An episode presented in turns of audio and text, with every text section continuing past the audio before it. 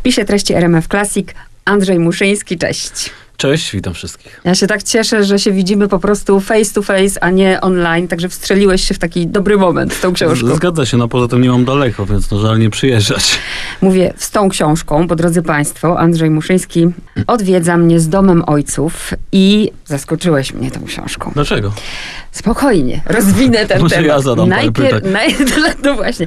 Ja wiedziałam, bo my rozmawialiśmy jakiś czas temu i wiedziałam, że piszesz książkę non-fiction, a kiedy ją zaczęłam czytać, to miałam bardzo duży problem, żeby, wiesz, ją sobie gdzieś wrzucić, nie? Bo w pewnym momencie, nie wiem, ja bym to powiedziała, że to jest esej, elementy reportażu. Gdzie ty sobie ją wrzucasz do gatunku? Żadnego. Ja po co to wszystko gdzieś wrzucać, kategoryzować?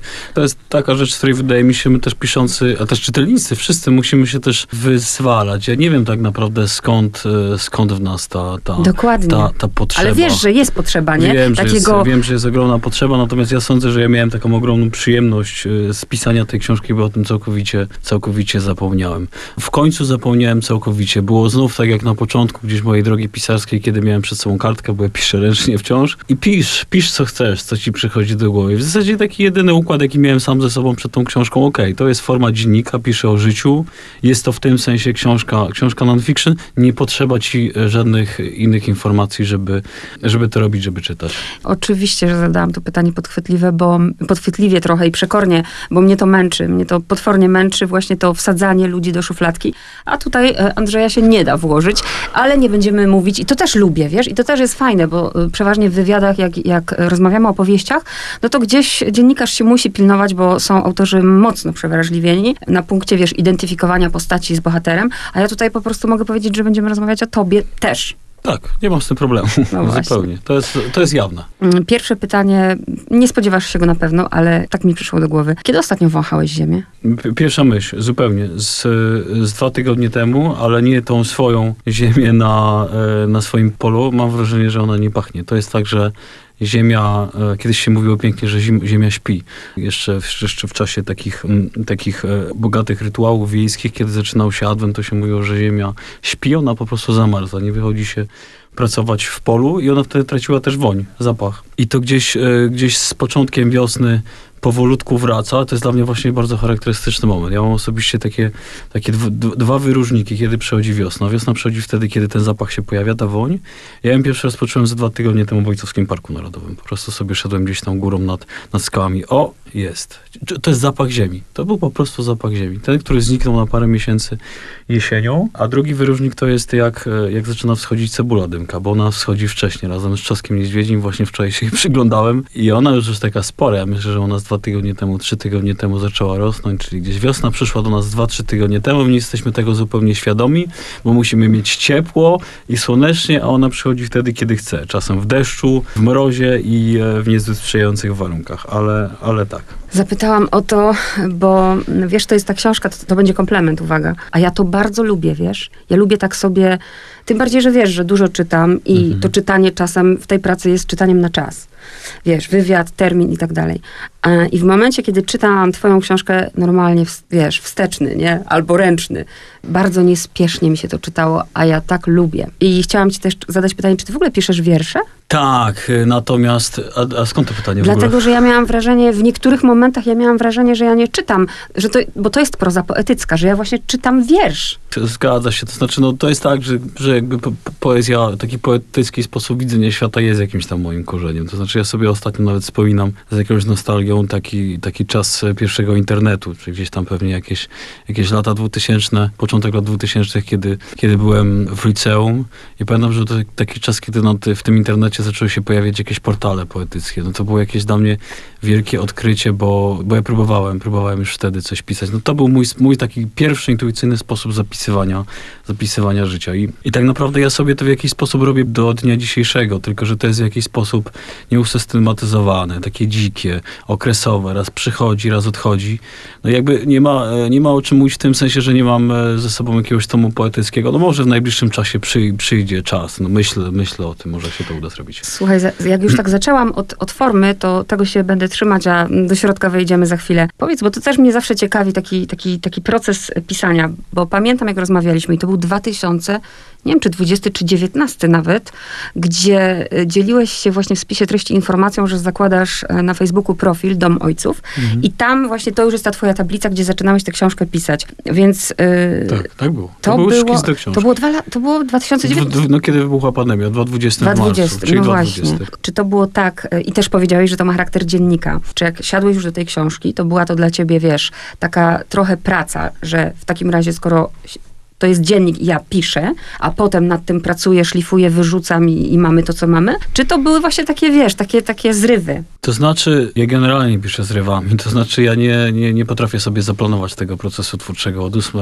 od 8 do 10. No muszę mieć sobie jakiś oddech, jakieś, jakieś dobre powietrze. Ja chyba też dlatego piszę ręcznie, bo, e, bo mam taką w sobie dobrą prędkość, e, taki, taki dobry pęd, który mi się udaje zapisać właśnie w ten sposób. To znaczy, to jest taki czas, kiedy myśli bardzo szybko krążą, często jakieś żywcze, witalne i lepiej mi się je zapisuje po prostu ręcznie, szybciej, udaje mi się to robić. I w ten spo- sposób tworzy mi się jakiś, dosłownie wręcz, jakiś szkic, y, szkic opowieści. Dzięki temu nie ulatują mi pewne jakieś silne obrazy, które moment potrafią zniknąć. Wiesz, no za, za 3 sekundy już, już, nie, już nie pamiętasz. Jak czuję, że ten czas nadchodzi, to po prostu zaczynam sobie w ten sposób szkicować jakiś, jakiś tekst.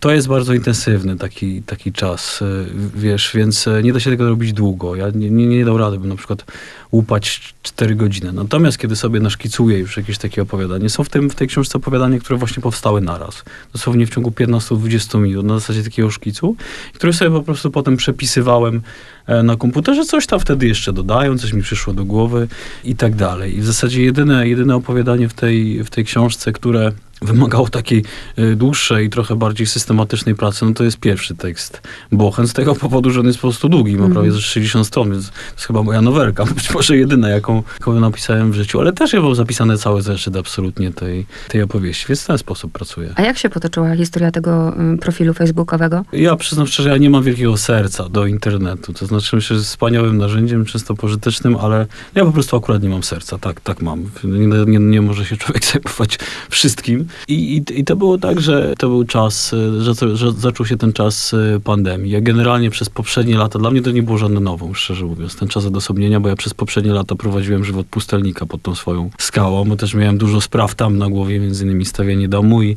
i cała ta historia, którą opisuję z jakimś, jakimś okiełznaniem tej, tej ziemi, więc, e, więc taki żywot, żywot pustelnika prowadziłem. Ale kiedy to stało się takie intensywne e, w czas pandemii, to poczułem zwyczajnie potrzebę, żeby, e, żeby wrócić trochę, trochę do ludzi i żeby wrócić do czytelnika, bo ja szczerze mówiąc przez poprzednie lata to zupełnie zapomniałem o czytelniku. Ja pisałem książki nie myśląc o czytelniku zupełnie. No, no, to jest tak, że to jest jakoś takie silne we mnie to, to, to pisanie i no, ja to robię tak naprawdę dla siebie przede wszystkim. No, to jest jakiś sens mojego życia. Być może, być może jedyny w sensie takim zawodowym oczywiście i, i ja bym to robił e, no, to po prostu, nawet, e, nawet dla siebie. Natomiast poczułem, że że być może tak, ta, to wyjście do czytelnika, jakaś, jakaś konfrontacja, jakiś dialog też przyniesie mi coś, coś dobrego. I tak właśnie czuję, że tak się stało, że to było, to było fajne, bo no bo wiesz, to jest też ryzyko, ryzyko odosobnienia każdego, ryzyko każdej prowincji, że zaczynasz dzi- dziczeć trochę, zaczynasz iść swoją własną ścieżką, która może się okazać y, super oryginalna, ale tak naprawdę tracisz już jakiś język porozumienia z ludźmi. To jest fajne, ale nikt tego tak naprawdę już nie rozumie, nie kuma o czym, o czym ty mówisz. I może wyczuwałem, że być może być może jest takie ryzyko, wejdź teraz, wyjdź trochę, zobacz, na, jak, jak to jest. I zaczęły powstawać takie krótkie, jak to, jak to na Facebooku, krótkie opowiastki w, pod, pod tym znakiem Dom Ojców. I de facto ta książka jest o tym samym, tylko już w sposób jakiś skomponowany, więcej, dłużej, głębiej. No to jeszcze zanim do środka kompozycja, jak już użyłeś tego słowa skomponowany, bo to jest zawsze dla mnie kluczowe. Jak autor właśnie zasiada później do, do, te, do tego skomponowania całości? Na jakim to jest etapie u ciebie zawsze? Zacząłeś od jakiegoś końcowego tekstu, a później próbowałeś to... Nie, powsta- przypomniałem sobie. Najpierw zacząłem pisać yy, opowiadanie Bochen, bo ono było dla mnie kluczowe. Ono było jakimś takim bodźcem, który, który pokazał mi taką ścieżkę, dzięki której w ogóle ta, ta książka powstała. Bo ja już dawno chciałem napisać książkę, która byłaby takim literackim hołdem, ukłonem kierunku tej, tej ziemi, Jury Krakowsko-Częstochowskiej i tak dalej. Natomiast ja bardzo nie chciałem, żeby to było zlepkiem scen, pięknych widoków. Nie chciałem, żeby, żeby była to też taka klasyczna literatura małych ojczyzn. Poza tym nie miałem tu specjalnie na nią pomysłu, bo zresztą jak piszę w tej książce wielokrotnie mam wrażenie, że te ludzkie, wielkie historie poruszane w innych, w innych książkach jakoś tutaj tak przeciekają przez palce. Tu raczej jest jest interakcja człowieka z, z przyrodą. Oczywiście się myliłem, bo jak się okazało, że wątek ludzki jest jeden, wielki i, i, i to poważny, bo mówimy o kolebce ludzkości na ziemiach polskich. O tym jest, o tym jest ta książka.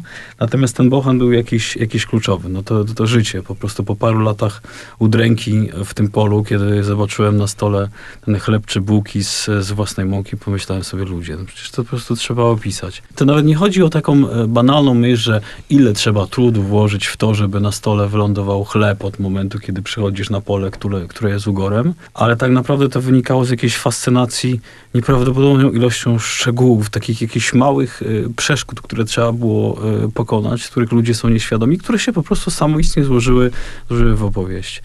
To było pierwsze opowiadanie na, tak naprawdę w międzyczasie pisząc i robiąc to wszystko, co opisuję, zaczął pojawiać się w jakiś taki naturalny sposób ten, ten, ten wątek prehistorii i pomyślałem sobie wtedy, no dobra, to mam. To chyba to jest ten czas, kiedy, kiedy, kiedy powinienem napisać książkę, o której marzę od lat. Czyli tak jak myślałam, bo jak się czyta właśnie Bochen, a potem jest takie właśnie zaskoczenie, w którą stronę ty skręcasz. I tak pomyślałam właśnie, że to się, to się gdzieś urodziło, nie? Mhm. Że być może, tak jak powiedziałeś, chciałeś złożyć hołd y, przodkom, nie mając nawet na początku jeszcze y, w ogóle informacji, że to będzie hołd, ale przodkom. Tak, nie miałem o tym powiedzieć. To jest nieprawdopodobne, że ja przecież ży, żyjąc tyle lat zafascynowany tą ziemią i też, i też czytając du, du, duże ilości e, takiej literatury tematycznej, nie miałem pojęcia, nie miałem tej świadomości, bo to raczej chodzi o świadomość, że, że żyje, żyjemy w zasadzie, bo przecież jesteśmy blisko tutaj w, w Krakowie. Że do tych wszystkich jaskiń, które mm. opisuję, to, to ci pierwsi ludzie przychodzili często tu stąd, nad Wisły, tu mieli swoje takie bazy całoroczne i wychodzili sobie gdzieś na, na okres letni, na przykład do jaskini maszyckiej, ciemnej, więc ja świadomości tej, tej wielkiej skali e, historii, czasu, piękna tej, tej epopei ludzkiej na ziemiach polskich właśnie, którą my żeśmy sobie strasznie jakoś skrócili, skrócili swojej własnej świadomości, nie miałem. To jak się czujesz wtedy, bo czytałam e, recenzję w jednej, e, w jednej z gazet twojej książki, kiedy ktoś po prostu e, twierdzi, że to, no, to takie bajki, nie? Są. E, niezgodę jakąś, jakiś, jakiś rodzaj niezgody, bo, bo to nie jest po prostu literackie zmyślenie w, w zupełnie żadnej mierze. Cała ta historia jest zupełnie zupełnie na serio. No ja wiem, co się przez te ostatnie dwa lata, dwa lata wydarzyły. To znaczy ta, ta, ta świadomość się we mnie, we mnie rodziła, jakieś takie wielkie pragnienie, żeby przywrócić twarz tym wszystkim ludziom, którzy, którzy tutaj byli. Ja myślę, że, e, że inne pytanie się tutaj rodzi. E, tak naprawdę nie czułem, nie czułem zdziwienia, ponieważ, e, ponieważ wiem, jak wielką abstrakcją jest to, jest to dla ludzi, dla, dla większości z nas. I wiem, jak wielkim, wielkim trudem jest zrozumieć, że, że my możemy robić coś z czystego zachwytu, zainteresowania. Że dziś, e, dziś człowiek, człowiek wątpi, kiedy widzi drugiego człowieka, który robi coś dla, dla czystego piękna, zachwytu jakąś, jakąś, jakąś historią.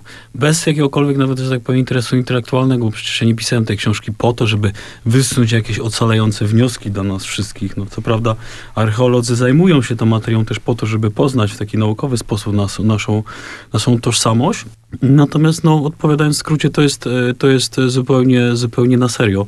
Jakby potwierdzeniem tego faktu jest to, że, że jeszcze pisząc, pisząc książkę zrodził się we mnie zupełnie alternatywnie taki pomysł, żeby zrobić, zrobić coś więcej. W sensie mówię o tej próbie przywrócenia twarzy, takiej, mm. przywrócenia ich do, do, przywrócenia tych pierwszych ludzi do, do opowieści o historii. Sobie wydrukowałem, zacząłem drukować te wszystkie zdjęcia tych pięknych rekonstrukcji tych postaci historycznych, które właśnie dzięki też tym rekonstrukcjom zyskują taką mm. twarz. Nie są już karykaturami. I chcę, chcę, chcę, chcę zorganizować taką, taką piękną, piękną wystawę. No myślę, że to jest wystarczająco wiele dowodów, że to jest po prostu na serio.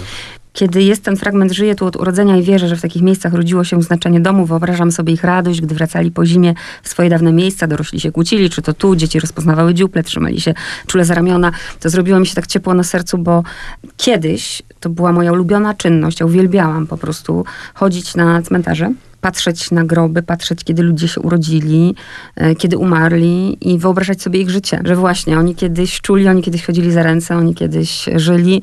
Takie ożywienie na tym cmentarzu następowało. To było, to było dla mnie coś niesamowitego i właśnie czytając twoją książkę miałam wrażenie, że ty robisz dokładnie to samo, co ja robiłam. Tylko mamy... Tak, tylko że jeszcze to jest, to jest dokładnie to samo, bo, bo ta, ta przeszłość jest, jest nieprawdopodobną próżnią. My sobie często nie z nią nie radzimy. Pamiętam, kiedy Olga Tokarczuk w jednej z rozmów, chyba przy okazji ksiąg Jakubowych, mówiła właśnie, że to jest niesamowite, że e, tyle osób, e, tyle ludzi e, żyło na tym świecie i, i nie zostawił, nie został po nich zupełnie, zupełnie żaden ślad.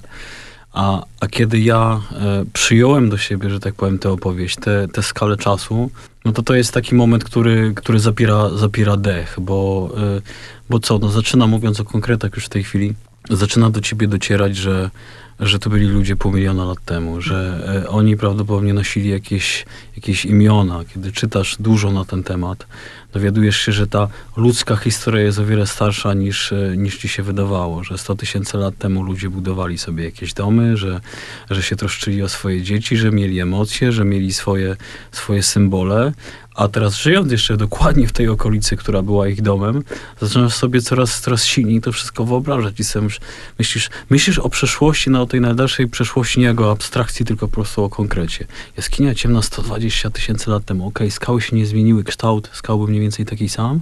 120 tysięcy lat temu tutaj oni stali gdzieś. Mhm. Stali, patrzyli gdzieś w te, w te dalwy, petrując być może zwierząt albo innych rzeczy.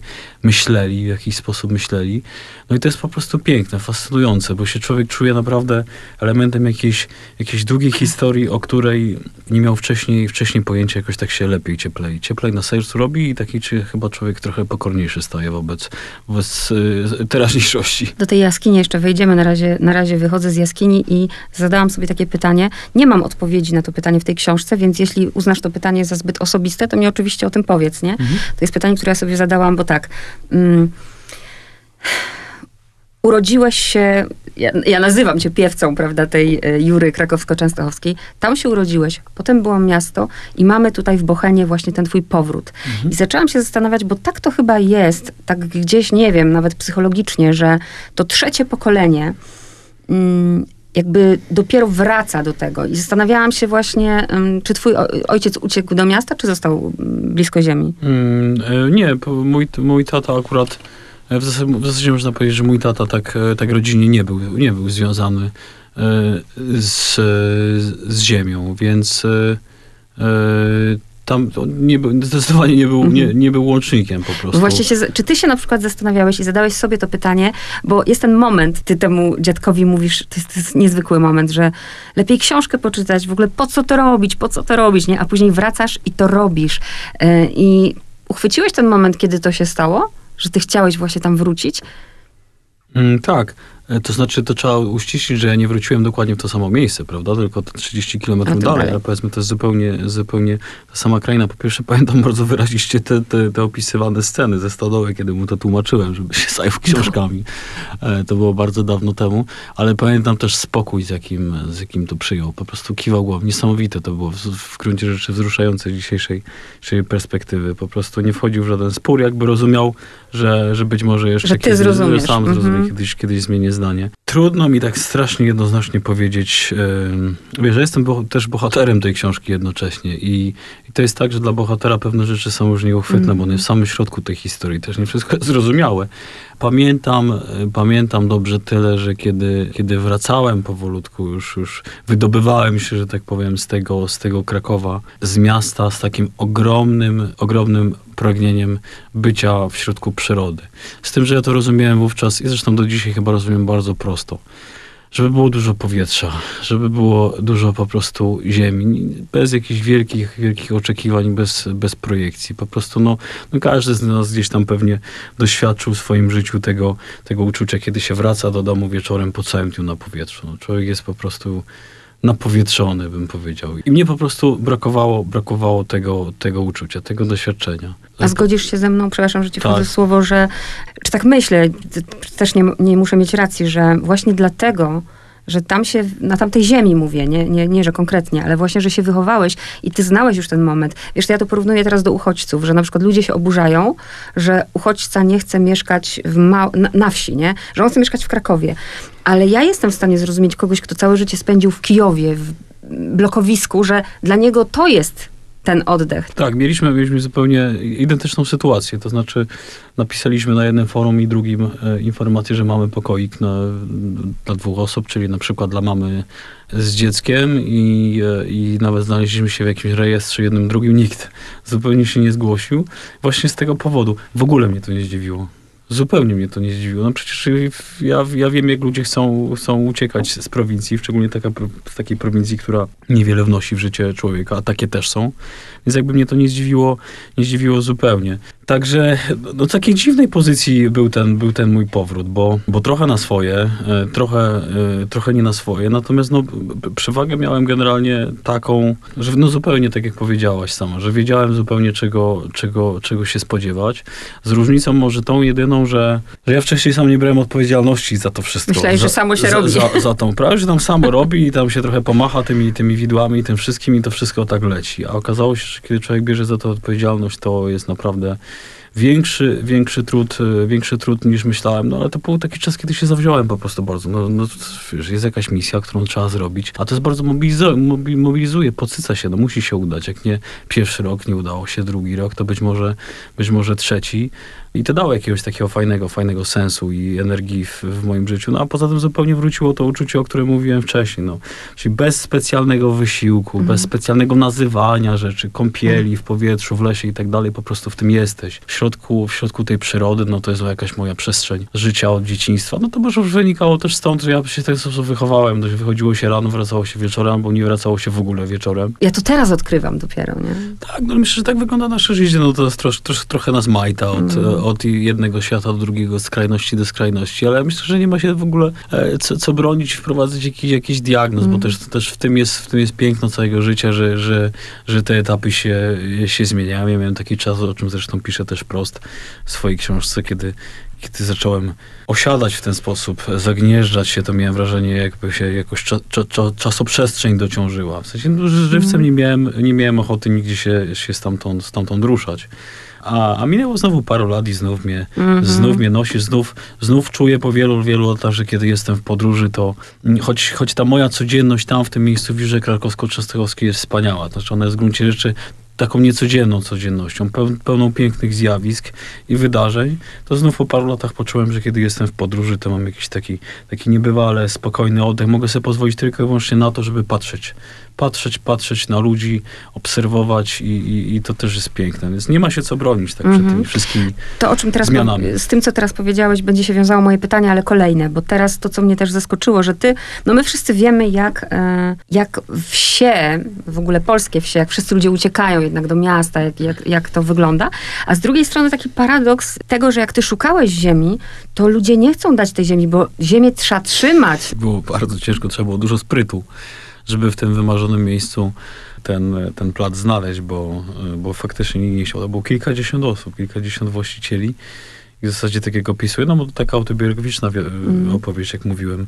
Straciłem wiarę już zupełnie, ale pewna osoba mi podpowiedziała, żeby jeszcze jedną osobę spytać i, i, się, i się w końcu udało, ale faktycznie, w, e, wiesz, te prowincje są różne, one mają e, różne charakterystyki, różne, różne imiona, ale są, są takie, takie miejsca, gdzie ludzie są, są wciąż przywiązani do tych miejsc, a myślę, że teraz tak naprawdę to będą coraz e, bardziej przywiązani, bo wszyscy zaczynali, do, dostrzegli przez ostatnie lata w czasie, w czasie COVID-u i już w ogóle w związku z ostatnimi wydarzeniami, że ten kawałeczek e, własnej ziemi no, może być, e, może być nie, nie, niewyobrażalną wartością. To prawda, jak ludzie pozamykani w tych klatkach, prawda, no. w tych blokach. Tak, to, to, to rzeczywiście. A to pytanie, do którego teraz wracam, y, nie chcę cię nim w żaden sposób zdenerwować. Pytam najzwyczajniej szczerze, bo ty właśnie powiedziałeś, że po paru latach znowu za, zacząłeś mm, mieć to poczucie właśnie mm, wyjścia stamtąd, a ja zadałam sobie pytanie, bo twoje marzenie i twoje założenie było takie, że jedziesz tam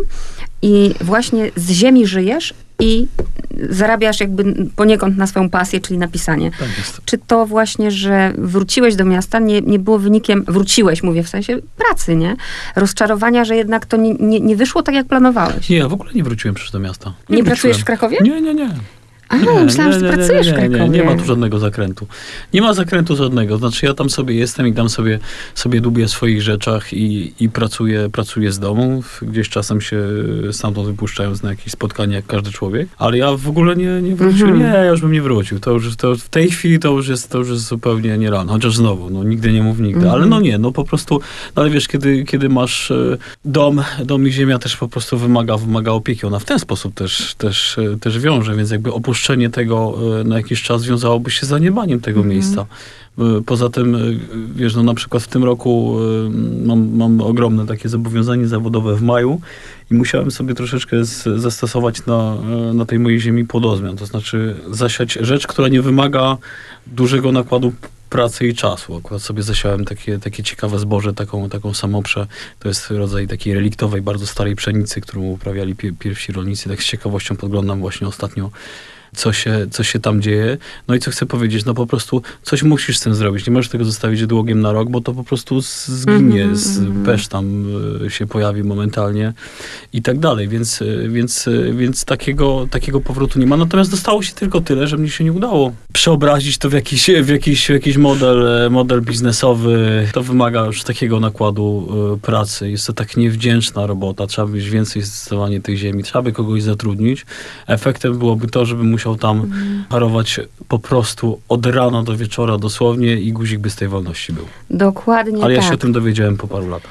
I ja ci też za to dziękuję, że o tym piszesz, bo właśnie mamy takie wyobrażenia, że te krówki, że te jajeczka, że to wszystko w ogóle jakoś tak samo, że na tych polach idziemy, zachwycamy się, prawda, ci, ci wychowani w miastach. Ta historia, no bo coś tam zdradzimy, no nie wszystko, ale coś tam zdradzimy. Ta historia, którą opisujesz z Pszenica? Pszenica. A, Gdzie- zboże Tak, eksperymentalne. Tak, to początku, było, to było tak, tak. piękne, nie? Że, że facet ci mówi, panie, ale my tutaj mielimy od jakiejś tam.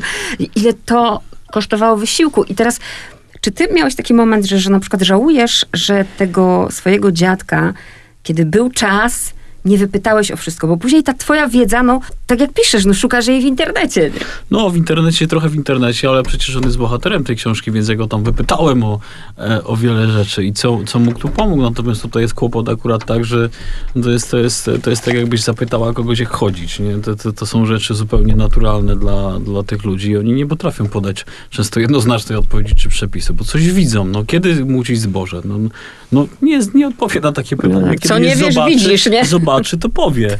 I powie, teraz, dlaczego teraz? No bo teraz, no co się pytasz? No właśnie teraz, to jest w tej chwili dobre, dobre zboże do mucenia, więc jakby tutaj była ta, ta, ta blokada, te limity, więc tam sobie pomagałem jeszcze różnymi innymi, innymi źródłami, no ale to jest w ogóle ciekawa historia, że, że, że my wychowani gdzieś tam na wsi straciliśmy trochę łącze z tym, z tym wszystkim.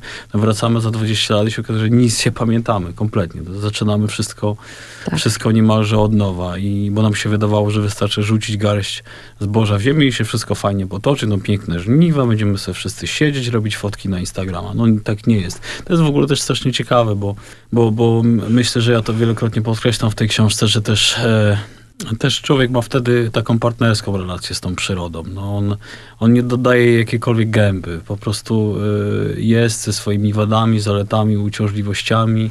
Raz się lubi, raz się nie lubi, raz wkurza i według mnie to jest strasznie, strasznie fajna relacja. Bardzo to lubię. Natomiast my mamy często, mam wrażenie, teraz tacy złaknieni natury. Mamy problem z tą biologią i z naturą, kiedy ona nam trochę nie pasuje. Kiedy jest brzydka, uciążliwa, to już jest B. No sorry, no taka po prostu jest. I też właśnie jest podobnie trochę z tym wątkiem prehistorycznym, bo ja też z wielką, wielką ciekawością śledziłem obecność tego wątku w literaturze. On się w zasadzie kończy, kończy z, z chwilą w dziejach człowieka, kiedy, kiedy pojawia się pierwszy symbol. Tam pam- pamiętamy fascynację Herberta, obsesję wielu, wielu ludzi, bo to są generalnie rzeczy, które człowieka ciekawią. My jesteśmy takim gatunkiem, który jest ciekawy lądów, przestrzeni, swojej własnej przeszłości. To, jest, to są, myślę, takie rzeczy naturalne. No ale na przykład już niewiele, e, niewiele jest takich, takich tekstów jakichś prób zapuszczenia się w tą dalszą przeszłość, czyli tą poprzedzającą pierwszą symbolikę, czyli tam, gdzie jest natura, gdzie jest, y, gdzie jest czysta biologia. Jakby nam jakoś brakowało już języka, jakiegoś podejścia do tej, do takiej po prostu danej, prawdziwej przyrody. E, już się naumiałeś, użyję takiego słowa, słuchania tej przyrody i bycia tak jak twój dziadek. No nie wiesz, widać. Czy, Wydaje mi się, że tak. tak? Wydaje mi się, że tak, że to właśnie przychodzi y, z, z, każdym, z każdym kolejnym, y, kolejnym, y, kolejnym sezonem. Ja jestem daleki, daleki od takich tez, że to wszystko uczy pokory. No pewnie jednego tak, a drugiego wcale. Wręcz przeciwnie, bo pójdzie z wściekły i, i będzie złą energię kierował w inną stronę, więc tak nie powiem. Natomiast no, mnie na przykład nauczyła, że, że nie da się wszystkiego tam zaplanować. Że to trochę, Mhm. trochę jest, trochę sobie robi po swojemu, jak chce. Są takie w życiu właśnie takie chwile, których się zaplanuje, one przychodzą i się je zapamiętuje do końca życia. Gdzieś tam prowadziłem jakąś e, potworną walkę z tym ugorem na początku, który wywrócony na drugą stronę, nie chciało tam nic rodzić. No wyglądało tragicznie, jak jakieś równikowe latery, to po prostu na którym nic nie wyrośnie. I ktoś mnie tam namówił, żebym sobie zasiął takiego bobiku. To nie jest bób, to jest taki coś innego, takie właśnie na. To się bobik nazywa, nie miałem pojęcia nawet o tym. Po to, żeby urzeźnić właśnie, właśnie tę ziemię. Pamiętam, że umordowałem się z tym strasznie, bo to kawał, kawał tej ziemi. Że taka pó- późna wiosna, dosyć wiatr, słońce i, i siadłem sobie na, na samej górze, na tym polu pod drzewem. Po tym wszystkim, po tych paru godzinach czy po cemiu i sobie pomyślałem, a jakby to teraz po prostu nie wyrosło w ogóle. Ale nie dlatego, że ja to źle zrobiłem, że będzie susza, tylko że po prostu koniec. Powie, że dobrze. Pamiętam ten fragment. No, więc, więc to są takie myśli, które, które przychodzą i myślę, w jakiś sposób zmieniają podejście do, do świata. A czy jesteś swój w takim sensie, bo trochę wiem, jak to funkcjonuje na wioskach i ludzie, którzy przeprowadzają się na przykład y, z miasta, nie budują sobie piękną willę na obrzeżach danej wioski, to to są zawsze oni, nie my.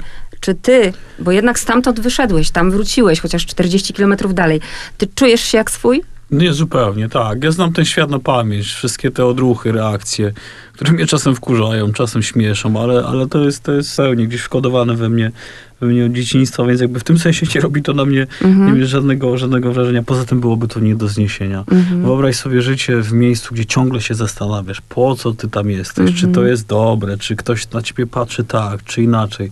No to można zwariować. Po prostu też po to, po to się, się, się podejmuje jakieś tego typu decyzje życiowe, żeby człowiek w końcu nie musiał o tym wszystkim myśleć i, e, i wciąż myśleć o, o jakiejś zmianie, więc w gruncie rzeczy to jest książka o codzienności, o, o codzienności mniej lub bardziej zjawiskowej, ale to jest książka o codzienności. I strasznie mnie cieszy, że ja mogłem z takim, z takim zachwytem o tej codzienności n- napisać, a nie ciągle gdzieś sięgać, wiesz, do, do przeszłości, do swojej własnej przeszłości, do jakichś traum, do jakichś fikcyjnych wyobrażeń i projekcji, tylko po prostu opisać codzienność. No to nie pamiętam, że Pil chyba przed śmiercią się, się zwierzał, że, że całe życie, wszystkie jego książki miały taki charakter krytyczny wobec rze- rzeczywistości, a on pod koniec życia zrozumiał, jak ważna jest Mhm. po prostu afirmacja, a jednocześnie zrozumiał, jak strasznie trudno jest przełożyć to na język literacki, tak żeby to ludzi cokolwiek obchodziło, żeby to miało, miało jakiś, jakiś wyraz. No, trudno jest się zachwycać. Właśnie to, co powiedziałeś, żeby to ludzi cokolwiek obchodziło, bo jak mówisz o codzienności, to myślę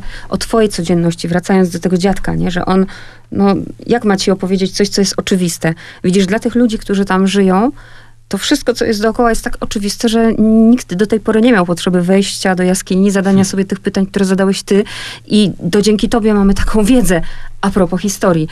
Tu w, jest taki moment, w którym ty y, pytasz, czego mnie w szkole nie nauczyli, nie? I zastanawiam się, no właśnie, czemu w szkole nas o tym nie uczyli? Co, tu nikt nie wiedział tego? Bo, bo być, może, być może jest tak, jak powiedziałem wcześniej, że my potrzebujemy jakiegoś, jakiegoś bezwzględnego interesu.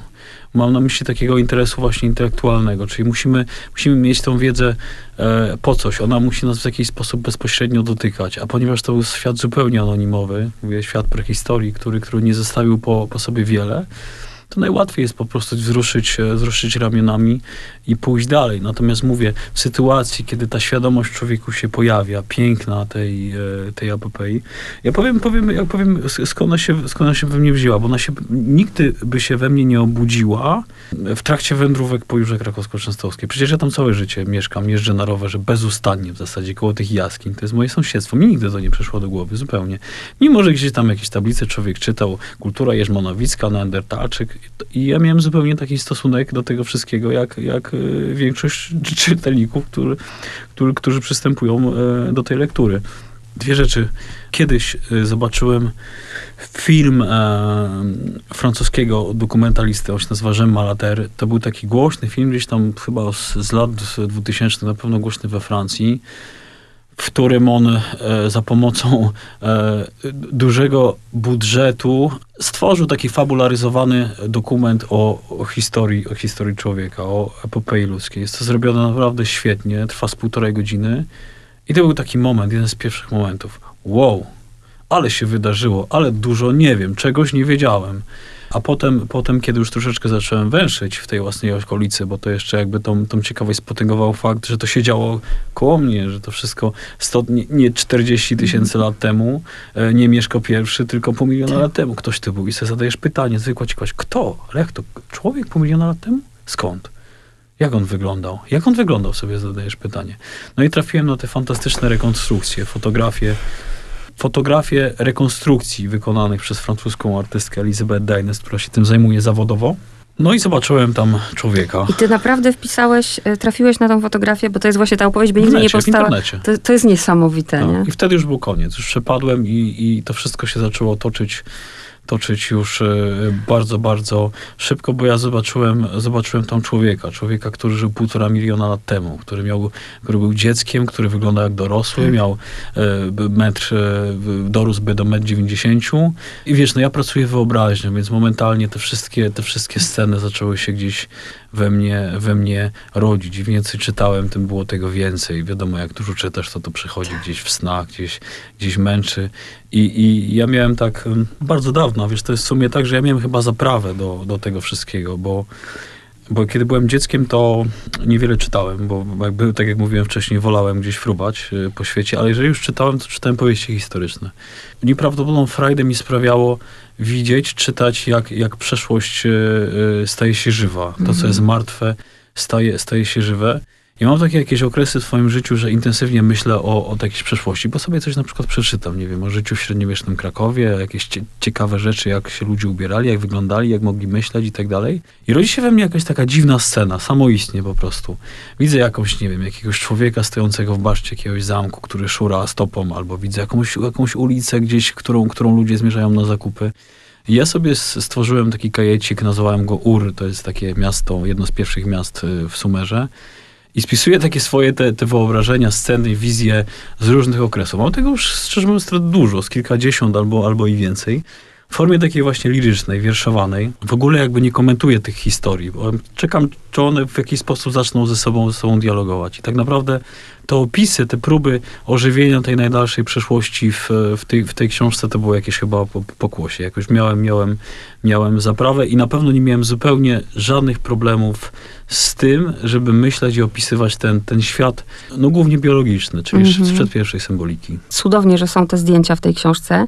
Zatrzymywałam się i po prostu wgapiałam, szczególnie w oczy. Te oczy są -hmm. oczy niesamowite są po prostu. Jestem człowiekiem, halo. Powiedziałeś przed chwilą coś takiego, że właśnie jest, miliony ludzi są, po których nie zostaje ślad i właśnie ty chciałeś ten ślad zostawić.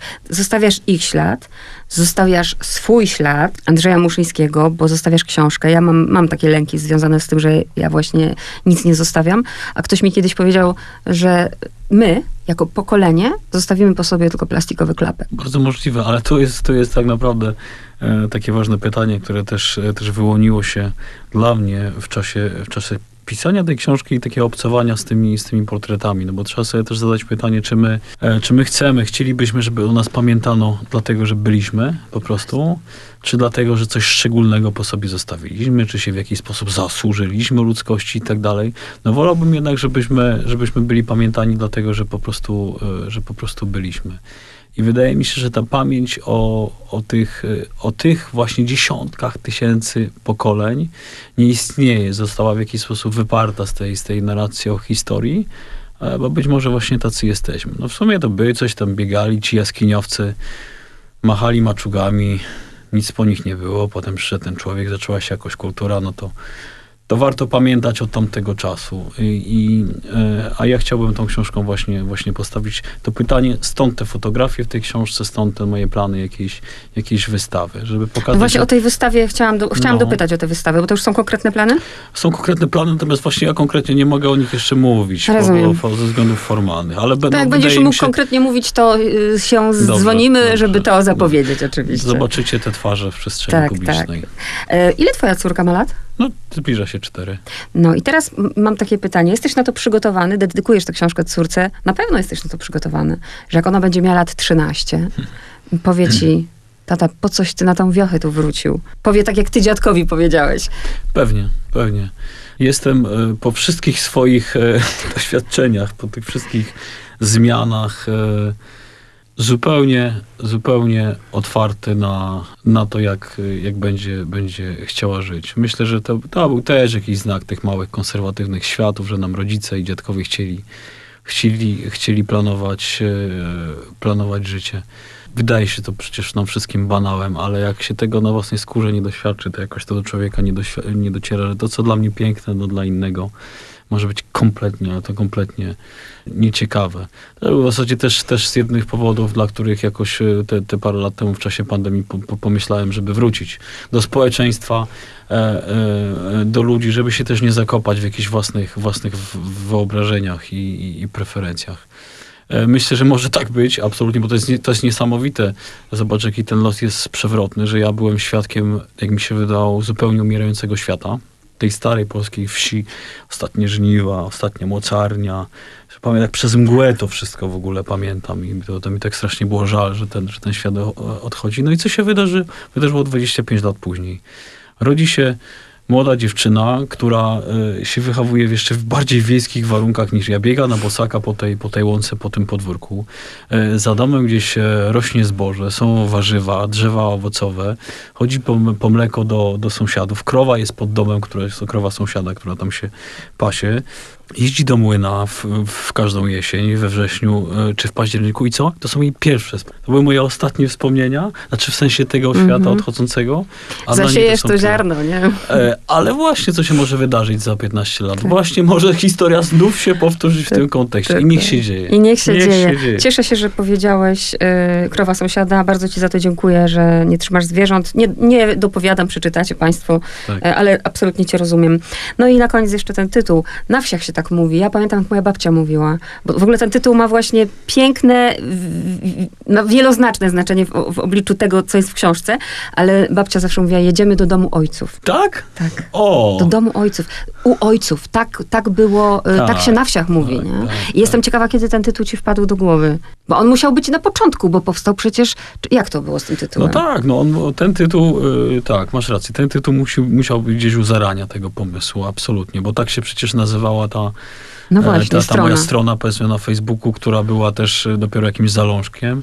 Ale nie Więc- pamiętasz tego momentu? E, Momentu nie pamiętam. Momentu nie pamiętam, natomiast pamiętam już, już to. Pamiętam taki moment, kiedy zdałem sobie sprawę z wieloznaczności tego słowa. To znaczy, po raz pierwszy pomyślałem wówczas o miejscu ojców, które jest bardzo ważne na tej mapie, mapie ziemi krakowskiej. I to był już czas, kiedy ja, ja już się interesowałem tą tematyką prehistoryczną. I tak sobie pomyślałem, no tak, to przecież tacy nasi, takie nasze matki, matki i ojcowie. No i wtedy coś zaskoczyło po prostu. No ale tak, tak ściśle nie pamiętam, ale mniej więcej było coś Mhm. takiego. Czy na początku zdecydowanie. Drodzy słuchacze, mm, zachęcam, żebyście wrócili do domu ojców i bardzo niespiesznie czytali tę książkę. I tak odlecieli jak ja. Dziękuję, Andrzej Muszyński. Bardzo dziękuję, pozdrawiam.